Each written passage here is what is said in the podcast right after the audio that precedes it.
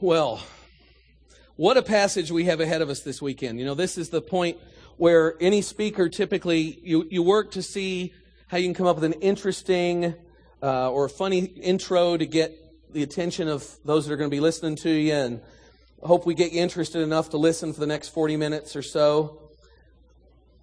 But there's no, there's so much in this passage today that I want us to get that I've come up with what I believe to be the most appropriate introduction I could possibly come up with. You ready?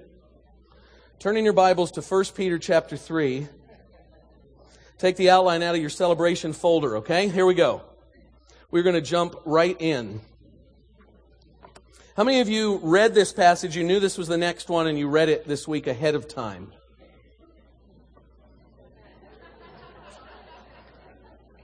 All four of you.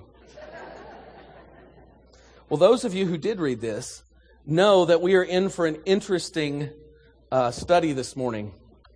Some interesting things in this passage. We're going to start out looking at verses 8 through 12 of chapter 3.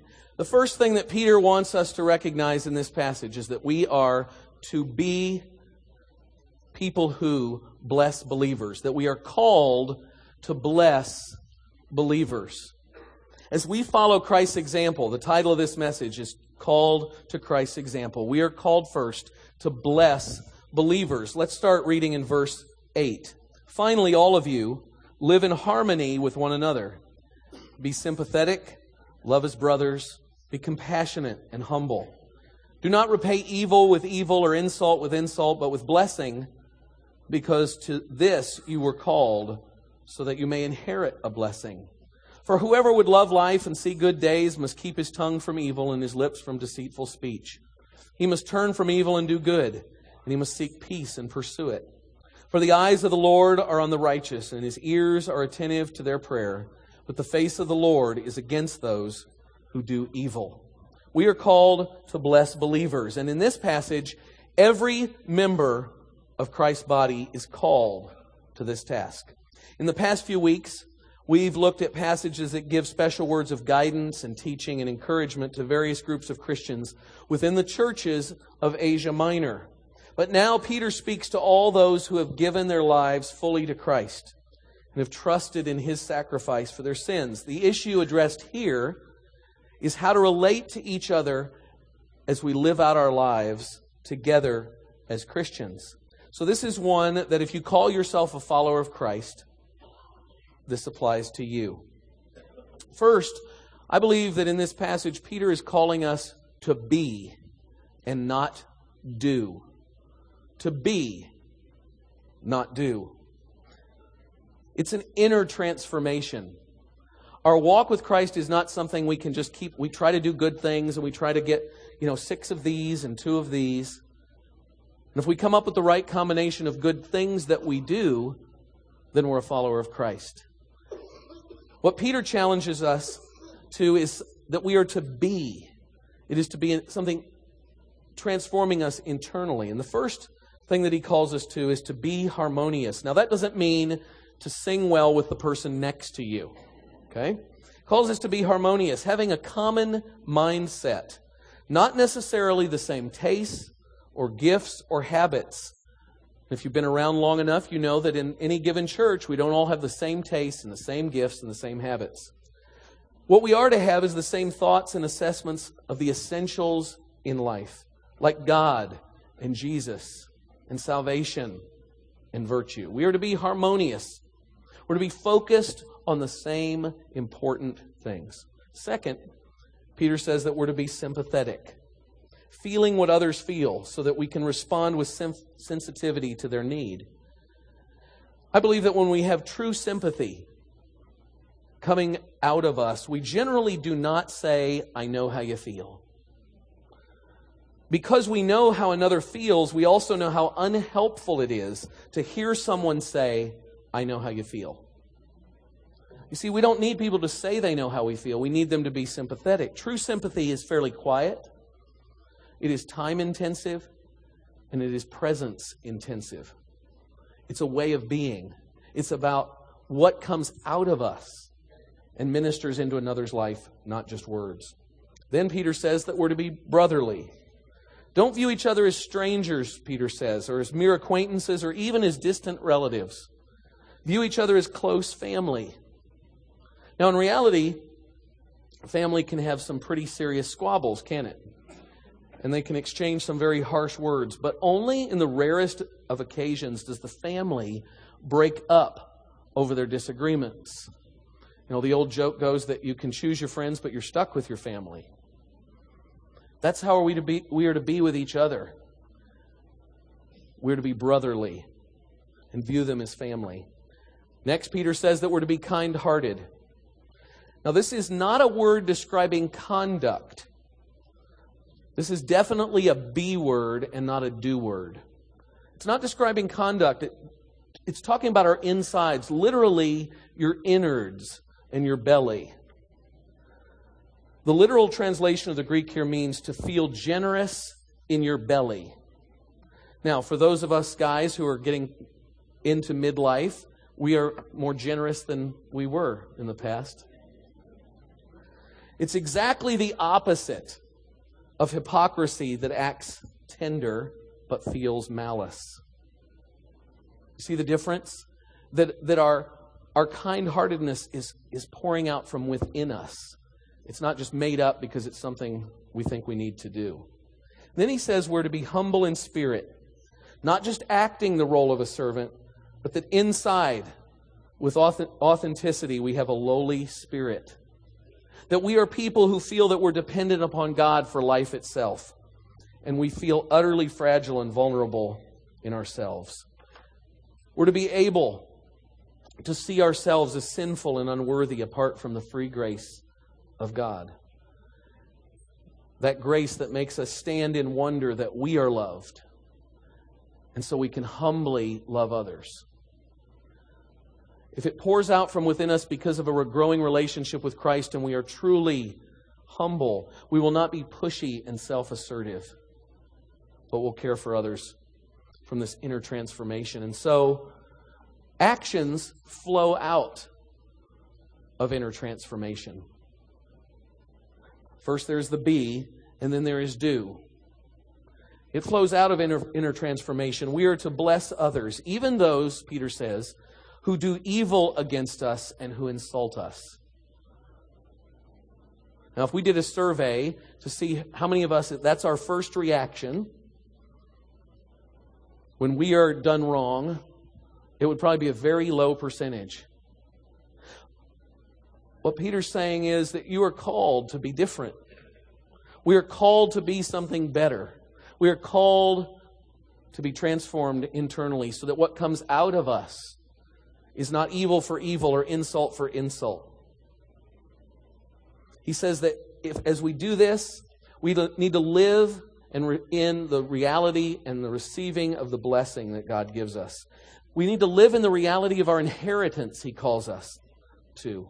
It is graciously given. It is not an earned thing, it's an inheritance that we are given by a loving Heavenly Father. These actions are ones that can flow out only from the inside. Verse 10 through 12 is a quote from Psalm 34. Peter chooses a passage that David wrote when he was hiding in exile from Saul. Now, if you remember, Saul was David's friend and his mentor and his king. But Saul was trying to kill David. I'd say they had quite the family squabble going on. And yet, David pins these words of trust in God, his desire to look at this in the right context. Without internal transformation in our lives, we, like David, cannot pull off this sort of blessing to those who are in the body with us. Because in and of ourselves, apart from Christ, it is just too hard to do, isn't it? It's just too hard. And yet, God promises us that we can be transformed and we can bless our brothers. So, how are you doing at blessing your fellow believers? How are you doing at blessing your fellow believers today? Second, we are called to bring hope to seekers. We're called to bring hope to seekers. We see this in verse 13 through 17 of this chapter. Let's read that together. Who is going to harm you if you are eager to do good? But even if you should suffer for what is right, you are blessed. Do not fear what they fear. Do not be frightened. But in your heart, set apart Christ as Lord. Always be prepared to give an answer to everyone who asks you to give the reason for the hope that you have. But do this with gentleness and respect, keeping a clear conscience so that those who speak maliciously against your good behavior in Christ may be ashamed of their slander. It is better, if it is God's will, to suffer for doing good than for doing evil. We're called to bring hope to seekers, and we can do so in the midst of persecution. It says that we are always to be ready. Always be ready. Peter's telling us that each of us need to have a personal readiness to bear witness to those that we meet from day to day. We just need to be ready. It says, don't fear what men fear. Don't fear what men fear. In the Beatitudes, Jesus said in Matthew 5, Blessed are those who are persecuted for righteousness' sake. Don't fear persecution. Don't fear what men fear. You see, you pay homage to what you fear. What we fear is in first place in our life. It, is, it, becomes the priority for us. Our fears stand first in line before anything else in our life. We're essentially paying homage to it. We're, we're setting it apart as important and as priority. So, cowering in fear before men is the opposite of bowing in reverence before God. Don't be afraid of the sorts of things that men threaten you with, Peter says. Instead, hallow and set apart Christ in your hearts. Give him the first place, not fear. Peter is commanding us to do what we need to do to have our hearts brimming with hope and not fear. We're not to fear what an unbeliever would fear. What would that be? Well, the threats of men. They fear others. They fear what might happen from others. If this person makes this decision, or if, if the Congress does this, or if this leader says this, that's going to impact me and it brings fear upon me. That's what men fear. Unbelievers fear what men might do to them rather than what God Himself might do to them. Not only are we not to fear what men fear, we are to set apart or hallow or reference or sanctify Christ as Lord. This is what we do in order to not have fear in our heart of what men can do to us to reverence or to set apart Christ in our hearts. And in this way, we'll always re- be ready to make a case for our hope. You see, if it's Christ who has first place, if it's Christ who is reverenced, who is set apart first in our heart, rather than fear, then we have hope that we'll be able to share with others. It means to honor Him alone. To set apart Christ means to honor him alone. He is to be regarded as the holiest being in the universe, in a category by himself. He is to be given the highest place, the greatest value. He is to be seen as the most supreme treasure. He is to be given the greatest admiration. He is to be our most cherished prize, the one we esteem and honor and love the most out of all the persons and all the things in the world. And that honoring has to come out of an eternal, internal conviction. How do we develop that? How do we develop an internal conviction that Christ is first in our life? That fear will not stand in the way and be hallowed above him? We see a little bit of the answer in a passage in Luke 21, where in the last week of his life, Jesus was warning his disciples that unbelievers would persecute them. Look at what he says to them.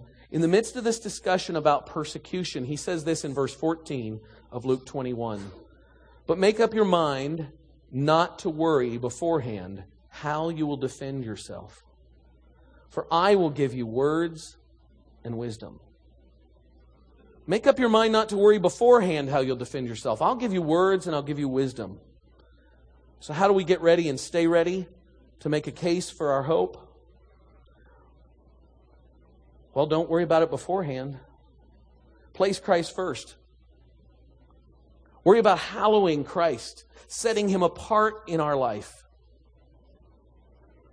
There's an interesting thing that happens in the translation in 1 Peter 3 in the NIV. Now, some after the first celebration came up and said, Well, I don't have the NIV and it's right. It's just a period, everybody. That's all we're going to talk about is a period versus a comma, okay? In verse 15, there's a period in the NIV, which most of us have, after the phrase, but in your heart set apart Christ is Lord. You see it? But the original text would indicate that this phrase more accurately leads into the next phrase, which says, always be prepared. So if we change the period to a comma, we get kind of a different feel. What Peter is really saying here is this set apart, Jesus Christ is Lord, prepared to give an answer. Peter is telling us that when Jesus Christ is truly Lord, when He is set apart as first place in our life, then we're prepared to give an answer. When our internal being is being changed by this relationship with Christ, we are prepared to give an answer. It's all about building a relationship that is vibrant and that is growing so that hope pours naturally out of us, a spilling over of the eternal conviction that we do have the answer. It's not as much about knowing the nuances of hundreds of scripture verses as much as it is about setting Christ apart in our heart, about allowing the Holy Spirit to work in and through us. It's less about knowing every little nuance of theology than it is reverencing Christ, hallowing Him, setting Him apart. And as we do, we're told to fear God, not man. Not only are we not to fear what men fear, we are not to fear men themselves. In Isaiah chapter 8, this Old Testament passage gives us insight here. God gives Isaiah a warning about how he should feel about his unbelieving countrymen and about God. And he says this Isaiah 8, starting in verse 12 Do not call conspiracy everything that these people call conspiracy. Do not fear what they fear, and do not dread it. The Lord God Almighty is the one you are to regard as holy. He is the one you are to fear. He is the one you are to dread. And he will be a sanctuary but for both houses of Israel, he will be a stone that causes men to stumble and a rock that makes them fall. And for the people of Jerusalem, he will be a trap and a snare. The way to reverence and set Christ apart as holy is to fear him instead of fearing what men fear and dread, instead of fearing men themselves. But does God really mean here that we're to be gripped by the emotion of fear when God is our Lord. I don't think that's what he means at all. If you look at the end of verse 14, we see this promise that for those who fear him, God will be what? A sanctuary. God will be a sanctuary for those who fear him, a place where you can feel safe and secure and peaceful. It seems to be paradoxical, doesn't it? If God is our dread, and our fear, He will be our refuge and our sanctuary? Well, we can't read these words to mean to be constantly gripped by the emotion of fear, but this. Rather, always regard the displeasure of God as more fearful than the displeasure of men. We need to get to the place where we are people who believe that the prospect of offending God is to be much more dread, a much more dreadful thing to us than the prospect of being persecuted by men. That we care far more about God's opinion than we care about man's opinion. That we first follow Christ and not men. Where God is in first place and not the fear of men where we realize that the thing that we do not want to do is go against our God. Then Peter says that we're to have this answer ready for everyone who asks. I believe this simply means that the hope in us must be obvious. Doesn't say everyone who we accost on the street. Doesn't say even say everyone we go door to door to. Says everyone who asks, meaning the, the closest people in our life need to be asking us, what in the world is going on? Even in the midst of the hardest times of your life, you seem to be hopeful. You, see, you seem to not get upset by this. You see, the fact that anyone would ask indicates that they must see in us that we have this kind of hope. That we won't be able to keep it from showing, nor would we want it to not show. Everyone who asks. And when they ask, it says we are to give an answer. You know, I think it's kind of clear the reason many of us are not more free and natural in testifying to our neighbors and our friends and our family about the reality of the hope that we have in Christ. I think it's this we don't feel very hopeful. We don't feel very hopeful. But this passage challenges us that our hope is found in Christ, not in circumstances. It is found in our trust of Him rather than what is happening to us. It is about being, not doing. Peter's challenging us to be fearless, not fearful, when it comes to giving an answer. We cannot have fear and obey this verse, can we? But wh- why does Peter challenges? Why does God want us to be fearless? Because I believe those around you need you to be fearless. Because fearlessness shows that our hope is unshakable. Fearlessness is a clear testimony that our hope is real. Our fearlessness honors Christ as both the basis and the goal of our hope. Not fearful, but fearless. We're to give an answer of what? Our hope in God. Our hope in God. As we've seen, there must be a deep internal hope developing in us as we honor God alone as holy. And I think there are four things we can do if we want this to be true in our life. First, I think we need to settle the questions of our own heart. We need to come to the place where we settle the questions of our own heart. And I believe that comes when we encounter God. When we encounter God. And I don't mean sit in a church service and hear about God. I don't mean, well, we're just going to hope it happens. I don't mean learning a bunch of stuff about God. I mean encountering God.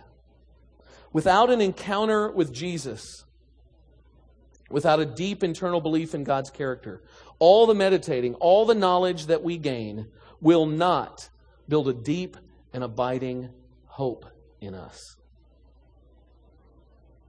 It is not about knowing stuff. It is about knowing Christ.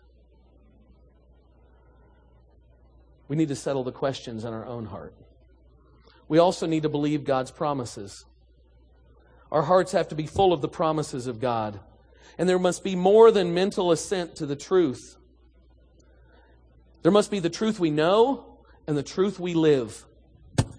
Later in 1 Peter, we see these statements Cast all your anxiety on him because he cares for you. And the God of all grace, who called you to his eternal glory in Christ, after you have suffered a little while, will himself restore you and make you strong, firm, and steadfast. Do we believe the promises of God?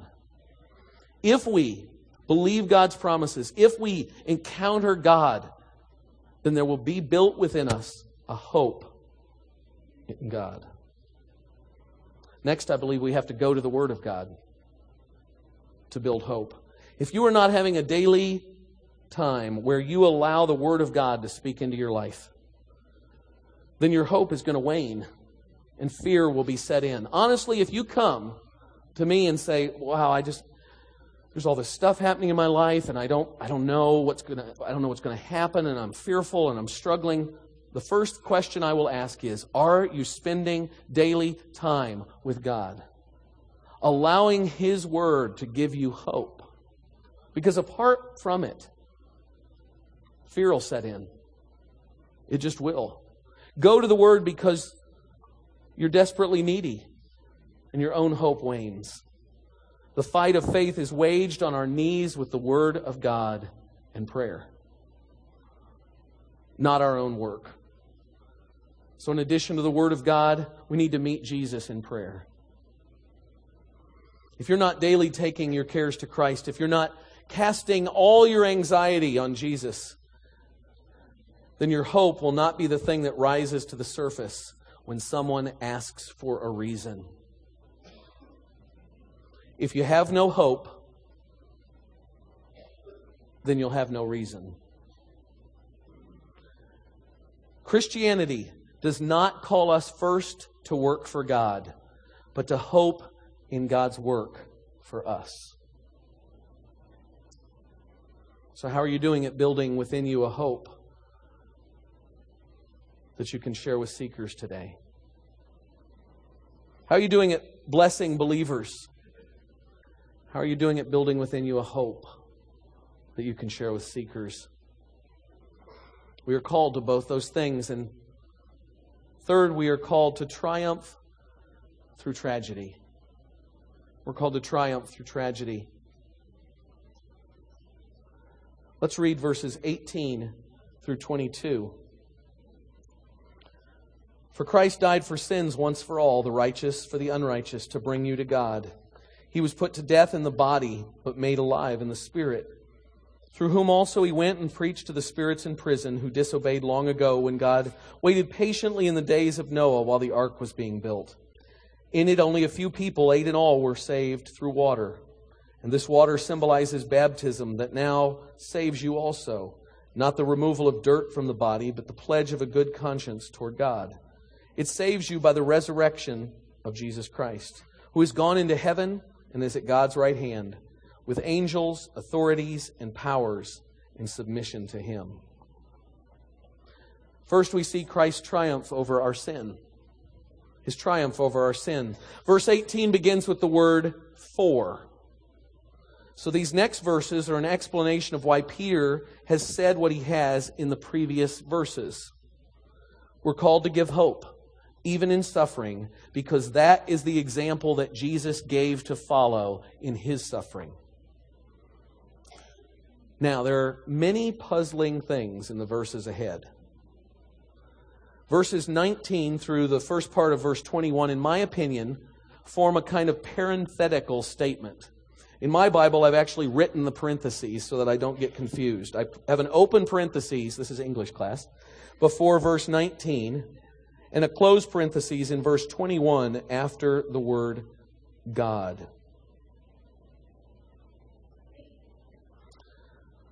Now we're going to get to this.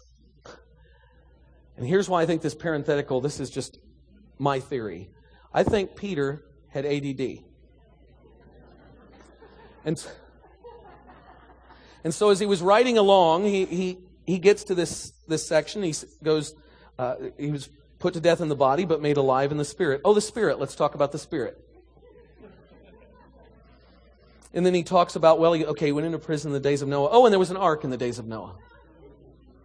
He kind of goes off and we talk about that for a little bit. And then he picks it up. It saves you by the resurrection of Jesus Christ. So we're going to get to that parentheses, but first, let's make sure that we get the main point. Peter's intention here is to help us arm ourselves with the faith to suffer for the sake of Christ and his kingdom. He wants us to be armed and prepared.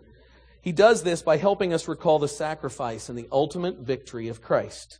So, what's he tell us about this? Well, first, Christ suffered and died. Christ suffered and died. And because he did, we will suffer. You see, the mindset of Christianity is this Our Lord suffered, and we will follow him in suffering. Jesus says to us, I bear the cross. You will bear the cross. Remember, Peter has told us previously that we are aliens and exiles here on earth, and that it is neither surprising nor abnormal when cultural powers revile Christians. Are you surprised? Are you still shocked when you hear on the news or you read in the paper that something or someone is putting Christians down. Is saying that what we believe is silly, is not true, Are, are you still surprised by this? You see, we don't feel that normally until maybe recently, especially in the U.S. But it's normal in most places around the globe to suffer for being a Christian, to be reviled, to suffer far more than some article in the paper, to suffer physical persecution and even death for being a Christian. To be safe and respected is the exception, not the rule in our world. And so, this passage, we have to kind of look further out to a greater worldview to understand what Peter is telling us. Christ suffered, so we will suffer. He tells us that Christ did it once for all. And this is a very important theological statement that Christ died once for all. Christ's death was final and all sufficient to accomplish forgiveness of all who believe on him. The debt of our sin is paid in full, and as Jesus spoke from the cross, it it I think we're okay. It is finished. It is finished. There is no further sacrifice needed. None. The sacrifice of Christ, when he died, filled the need. And it is finished. It is once for all. Peter tells us that he, Christ, the righteous one, died for each of us, the unrighteous. Christ's death was substitutionary. He took my place. He took your place. He took on himself the wrath and the penalty that I deserved, and he bore it for me. His death was one of an innocent. It was for our sins, not his own. Christ's death was a substitutionary atonement for us, called for by God, the righteous for the unrighteous. Peter tells us that the reason for all this was to bring us to God. This is ultimately the whole point of our life it's all about God and His glory. The point of Christ's sacri- sacrifice on the cross was to bring us to God and bring God glory. We just get in on the salvation part of it. Because in saving us, God is glorified. So now we see Christ's triumph over our sin. Now we're going to take just a few minutes and we're going to dive into this parenthetical section. These next three verses are some of the most discussed, most debated, most controversial within Christendom, which is probably why Pastor Steve assigned them to me. It just seems to happen.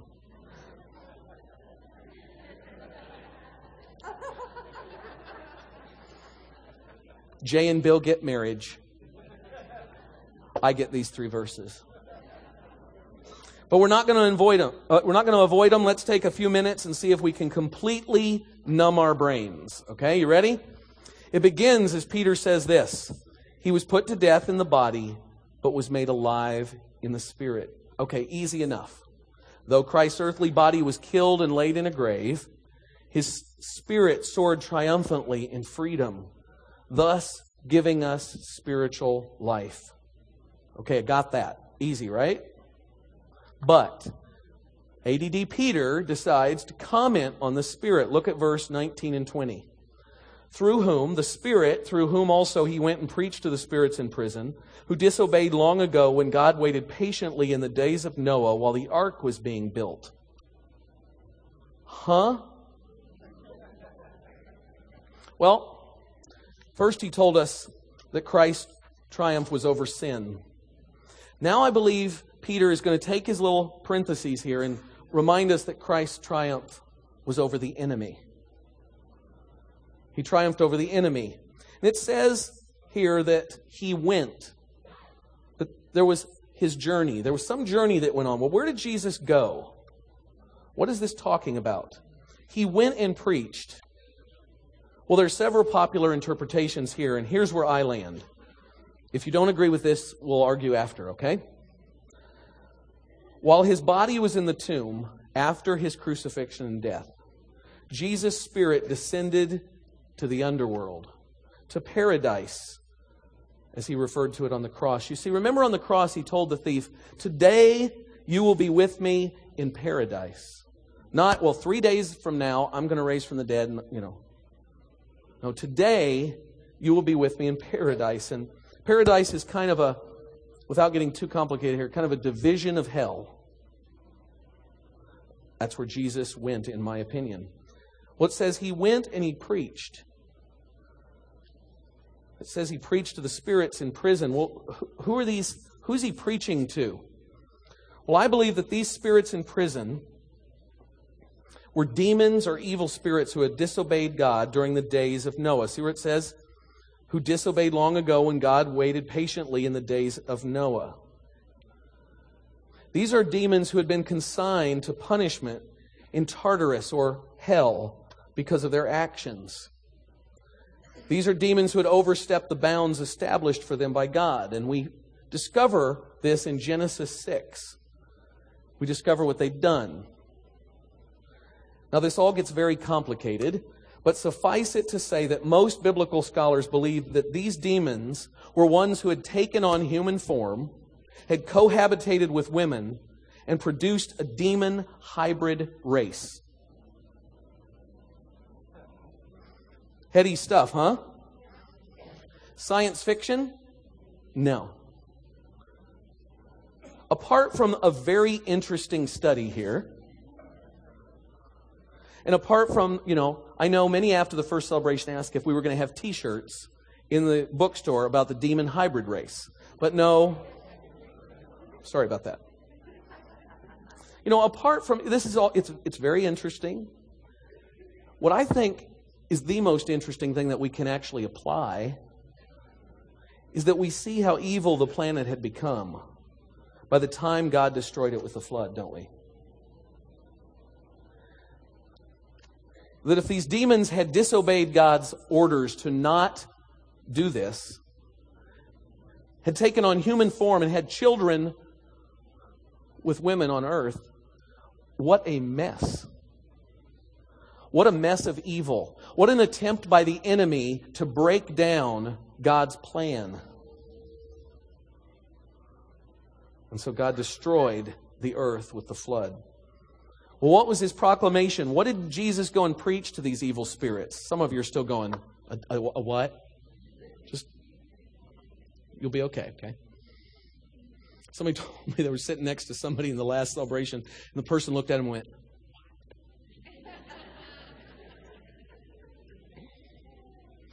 Jesus went and preached to these evil spirits. Here's what I believe he preached I believe he gave a proclamation of victory. Hey, guys, you tried to stop me. You disobeyed me. You tried to pull off something to keep me from going to the cross, to keep my plan for mankind to being carried out. You took your shot, but I win. And in a couple more days, you're going to see exactly the extent to which I win. That's what I believe Jesus went to hell to tell the demons. Now, Peter decides to comment on the ark he mentions. So let's pick it up real quickly in the middle of verse 20. In it, the ark, only a few people, eight in all, were saved through water. And this water symbolizes baptism that now saves you also, not the removal of dirt from the body, but the pledge of a good conscience toward God. Now, there is much misunderstanding about this passage. We could spend an entire message, if not more, on this one section. But for the sake of time, we're going to try to cut to the chase here. Let me just say entire denominations have been founded on this one passage. But I believe Peter's point is to remind us of this that Christ's triumph saves and protects us from destruction and from death. Christ's triumph saves and protects us. The ark and baptism here are what are called antitypes or symbols or a copy. This means that these are earthly expressions of a heavenly reality, analogies of spiritual truth. the ark that we find mentioned in verse 20. Well, what's the symbol here? I believe it's a symbol of the preservation of believers. Because when the flood came, believers in the ark were preserved and remained safe while the earth was immersed in judgment. Noah and his family are a symbol of salvation. Salvation in Christ, which is a, a preservation through judgment. One day we will all be judged.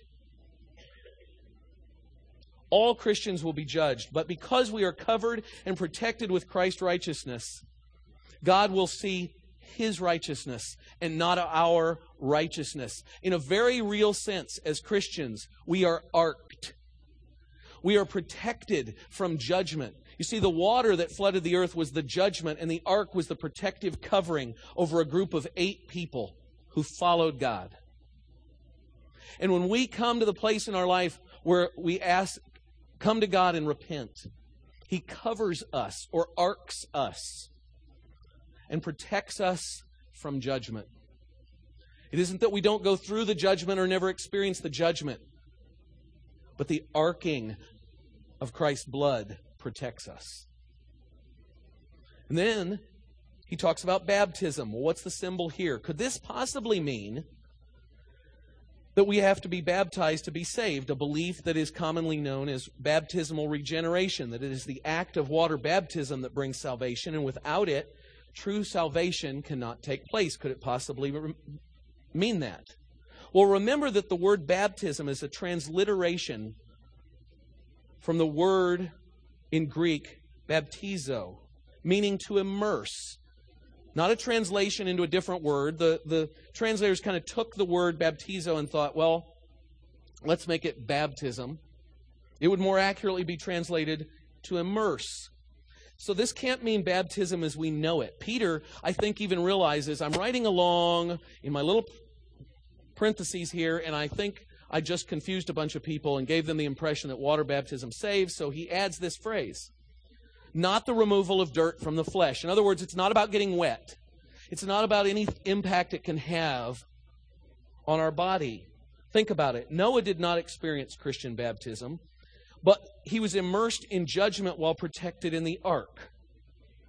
Those in the ark did not miss the judgment, they were preserved through it, just as our believers in Christ. Peter is not talking about an earthly ordinance, but a spiritual reality. He even says it is an appeal to God. The only baptism or immersion that can save us is an immersion into the death and the resurrection of Jesus Christ. When the Holy Spirit draws us to Jesus and we come to Him, appealing for Him to allow His death and resurrection to cleanse us, and then we repent of our sin and plead for forgiveness, we are placed in the safety of God's salvation ark.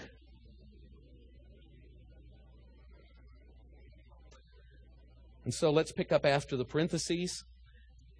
And this passage concludes in the praise of the one who saves us. Verse 22 Who has gone into heaven and is at God's right hand with angels, authorities, and powers in submission to him. Christ's triumphant reign over all. It saves and protects us. His triumph saves and protects us. It's a triumph over sin.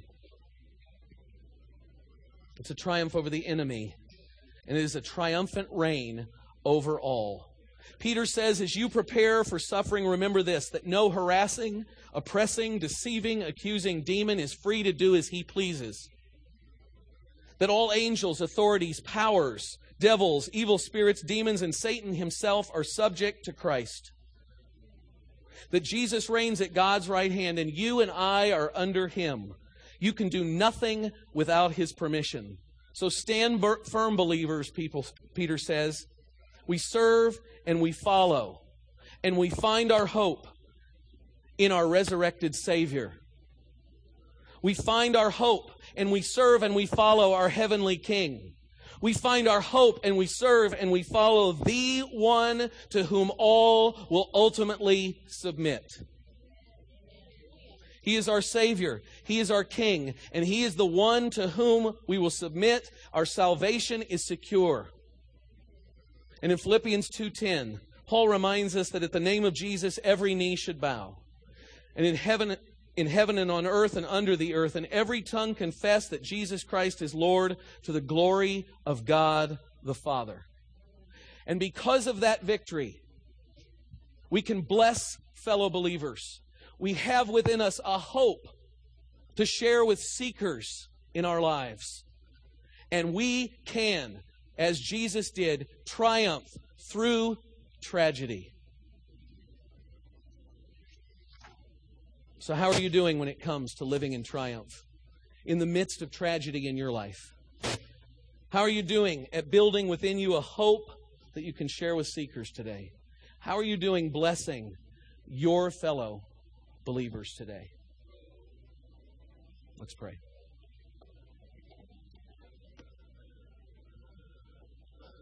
God, we thank you for your sacrifice. We thank you for the example of your suffering. May each of us be people who bless other believers, who encourage our fellow followers of Christ. May we be people who share the hope that is within us with the seekers in our lives. May others come to Christ because of the hope that is within us. And may we be people who triumph through tragedy. Not asking you to keep us from the tragedy, keep us from the hurt, or keep us from the bad things that can happen, but God, help us to triumph through them and glorify you as we do, as we follow your example. May we know what it means to live in the truth of your grace. May we know what it means to live in the truth of your freedom. We thank you in Christ's name.